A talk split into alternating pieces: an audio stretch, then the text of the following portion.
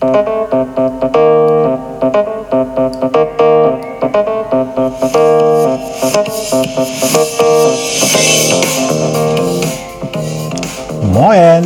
aus Hamburg und herzlich willkommen zum Podcast Neues aus Alltagshausen von und mit Alexander Maria Fassbender. Hier erfahrt ihr alles, was zur möglichen Bewältigung eures Alltags so benötigt. Hier gibt es keine Ratschläge, sondern nur Fragen, damit ihr eure eigenen Antworten kreiert oder auch finden könnt. Denn nur eure eigenen Antworten motivieren euch auch, diese dann auch umzusetzen. Also viel, viel Spaß und viel Erfolg bei der Bewältigung für euren Alltag. Wenn ihr Fragen habt, dann einfach mir stellen, eine Mail schicken an die business at alexander-maria-fassbender.de. In diesem Sinne, viel Spaß nochmal bei Neues aus Alltagshausen von und mit Alexander Maria Fassbender.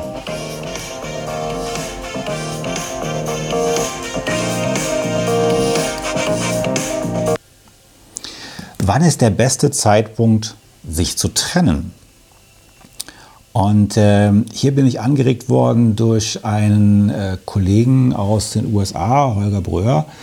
Und der hat sich folgende Gedanken dazu gemacht. Ähm, wie gesagt, der Einstiegsfrage, wann ist der beste Zeitpunkt, sich zu trennen von Jobpartner oder einem Freund, einem Mitarbeiter, einem Kunden, was auch immer halt.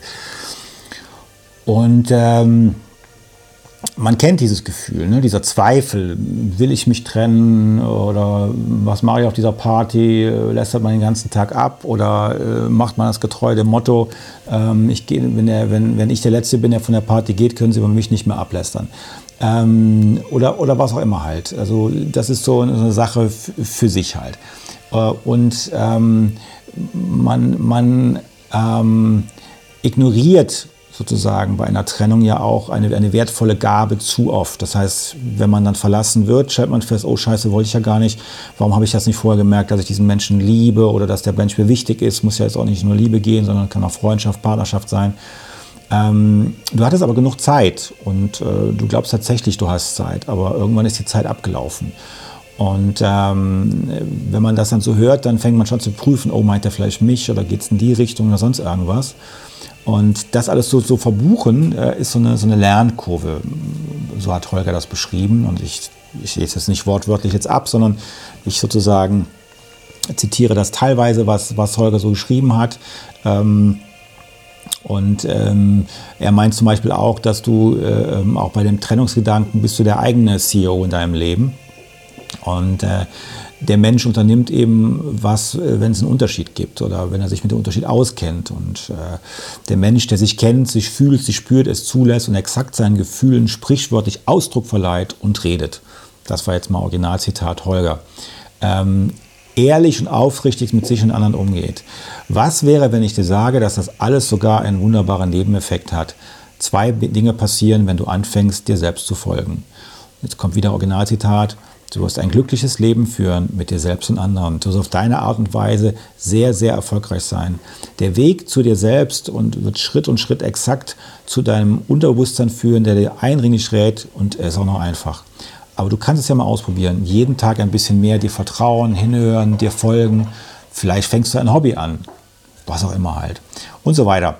Und ähm, so ist sozusagen die, die Grundmeinung, beginne dich auf kleine Dinge zu fokussieren und so weiter. Ähm, mein Statement dazu ist, ähm, das, was Holger da angesprochen hat, das hat mich sehr inspiriert. Also wann ist der richtige Zeitpunkt, sich zu trennen? Und dabei spielt es ja, wie gesagt, keine Rolle, ob es ein Partner, Partnerin ist, Freunde, Kumpel oder liebgewordener Mensch. Und meine Antwort ist im Prinzip schon vorweggegriffen, es gibt gar keinen richtigen Zeitpunkt. Es gibt nämlich immer Gründe, die nicht dafür sprechen und ganz wenige Punkte, die dafür sprechen. Und Holger beschreibt sehr schön die diversen Unterschiede und Perspektiven, die es geben kann. Als Asperger-Mensch habe ich da natürlich noch einmal eine ganz besondere Ansicht. Ich leide bei solchen Entscheidungen immer unter der Sozialkompetenz. Entscheidung und die Konsequenz.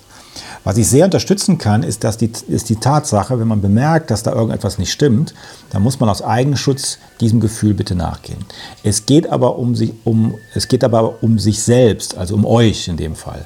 Wer sich also unwohl fühlt, in der Nähe des Trennenden fühlt oder ein schlechtes Gefühl entwickelt oder auch nicht mehr normal miteinander kommunizieren kann, weil man sich hinterher SMS oder andere Dienste lieber versteckt, als zusammen um miteinander zu reden und sei es nur über das Telefon, da ist einfach der Wurm drin.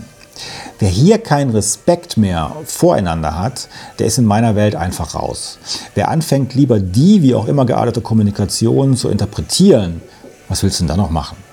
Übrigens, Interpretation entsteht immer nur dann, wenn du betroffen bist und der andere keine Schuld hat, sondern leider nur der Auslöser für was auch immer ist.